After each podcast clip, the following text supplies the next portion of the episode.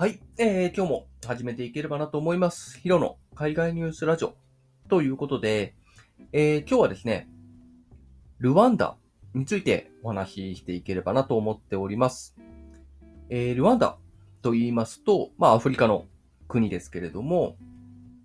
まあ位置的にはですね、まあ北にウガンダ、東にタンザニア、南にブルンジというような位置取りなんですけれども、まあ東アフリカの東アフリカの、え内陸国になっております。まあ、公用語は、まあ、ルワンダ語であるとか、フランス語であるとか、英語、スワヒリ語なんていうのが話されているようです。はい。まあ、人口は1500万人ほどですね。はい。まあ、そういった国の、えールワンダなんですけれども、まあそうですね。ルワンダといえば、まあ一番有名なのは、1994年の、まあ、大虐殺なのかなと思うんですけれども、まあ、そういったね、ルワンダの、えーイメージをガラリと変える、えーニュースが、えー発見できましたのでお伝えしていければと思っております。うん現在ですね、ルワンダのファッションであるとか、アートであるとか、まあそういったところがですね、今、世界的にですね、注目を浴びているということでございます。えっと、ロサンゼルスで開催されたですね、あのー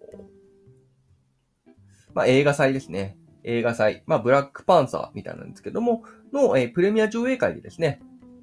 あのー出演者というか、え出席者の一人が、えー着ていたのが、えウガンダ関連の、えファッションだったというところで、一気に、え注目を集めています。特にですね、あの、ハウス・オブ・タヨっていう、ルガンバさんっていう方のブランドについては、あのー今現在、えー世界中から問い合わせが殺到しているということのようなんですね。はい。まあ、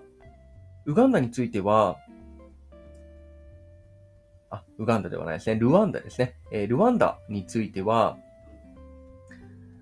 あのーまあ、なかなかね、その大虐殺のイメージから抜けることができず、もがき苦しんだ歴史はあるんですけれども、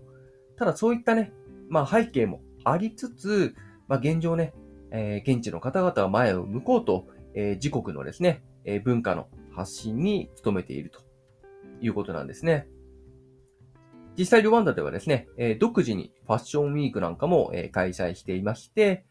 あの旅行者とか外国人移住者とか、まあそういったところに、え熱心な、えお客さんを獲得しているということのようでございます。特にですね、あのルワンダにはですね、イミゴンゴと呼ばれるルワンダアートがありまして、えーこちらですね、ちょっと説明が難しいんですけれども、あの、幾何学模様のですね、まあ、四角い幾何学模様を、まあ、組み合わせたものが、まあ、そういったアートなんですけれども、意味言語で検索していただくと、ああ、これね、といった感じで、えーわかるかなと思うんですけれども、はい。まあ、そういったアートも、えー有名なアート作品も、えーありまして、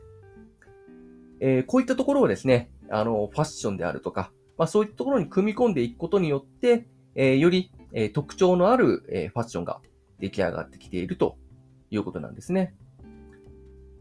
まあこれは補足みたいなものですけれども、この意味言語っていうのは、えー、もともとですね、あの、う、牛の糞と、えー灰、アッシュですね。灰を混ぜて、えー練って、えー型にはめはめて、えー作られたもの。ということで、まあ、アフリカの伝統文化といった、えー匂いがする、えーものでありますけれども、まあそういったね、えー独自の文化を、えー世界に発信できる、えーまあそういう時代になったんだな、というところを思うとともにですね、まあ今ではもう欧米の文化だけではなくて、こういったところの、まあ、アフリカ文化の発信みたいなところ、まあ大虐殺など、まあ負の歴史みたいなところを乗り越えて、まあ今後10年、20年先が、まあ一体どうなっていくのか。もしかしたらルワンダファッションが、まあ、世界の一段ブームになる可能性もあるというところで、まあ非常にね、今後が楽しみだなといった、えー、お話でございました。はい。えー、本日はここまでとなります。お聴きいただきましてありがとうございました。それでは、良い一日を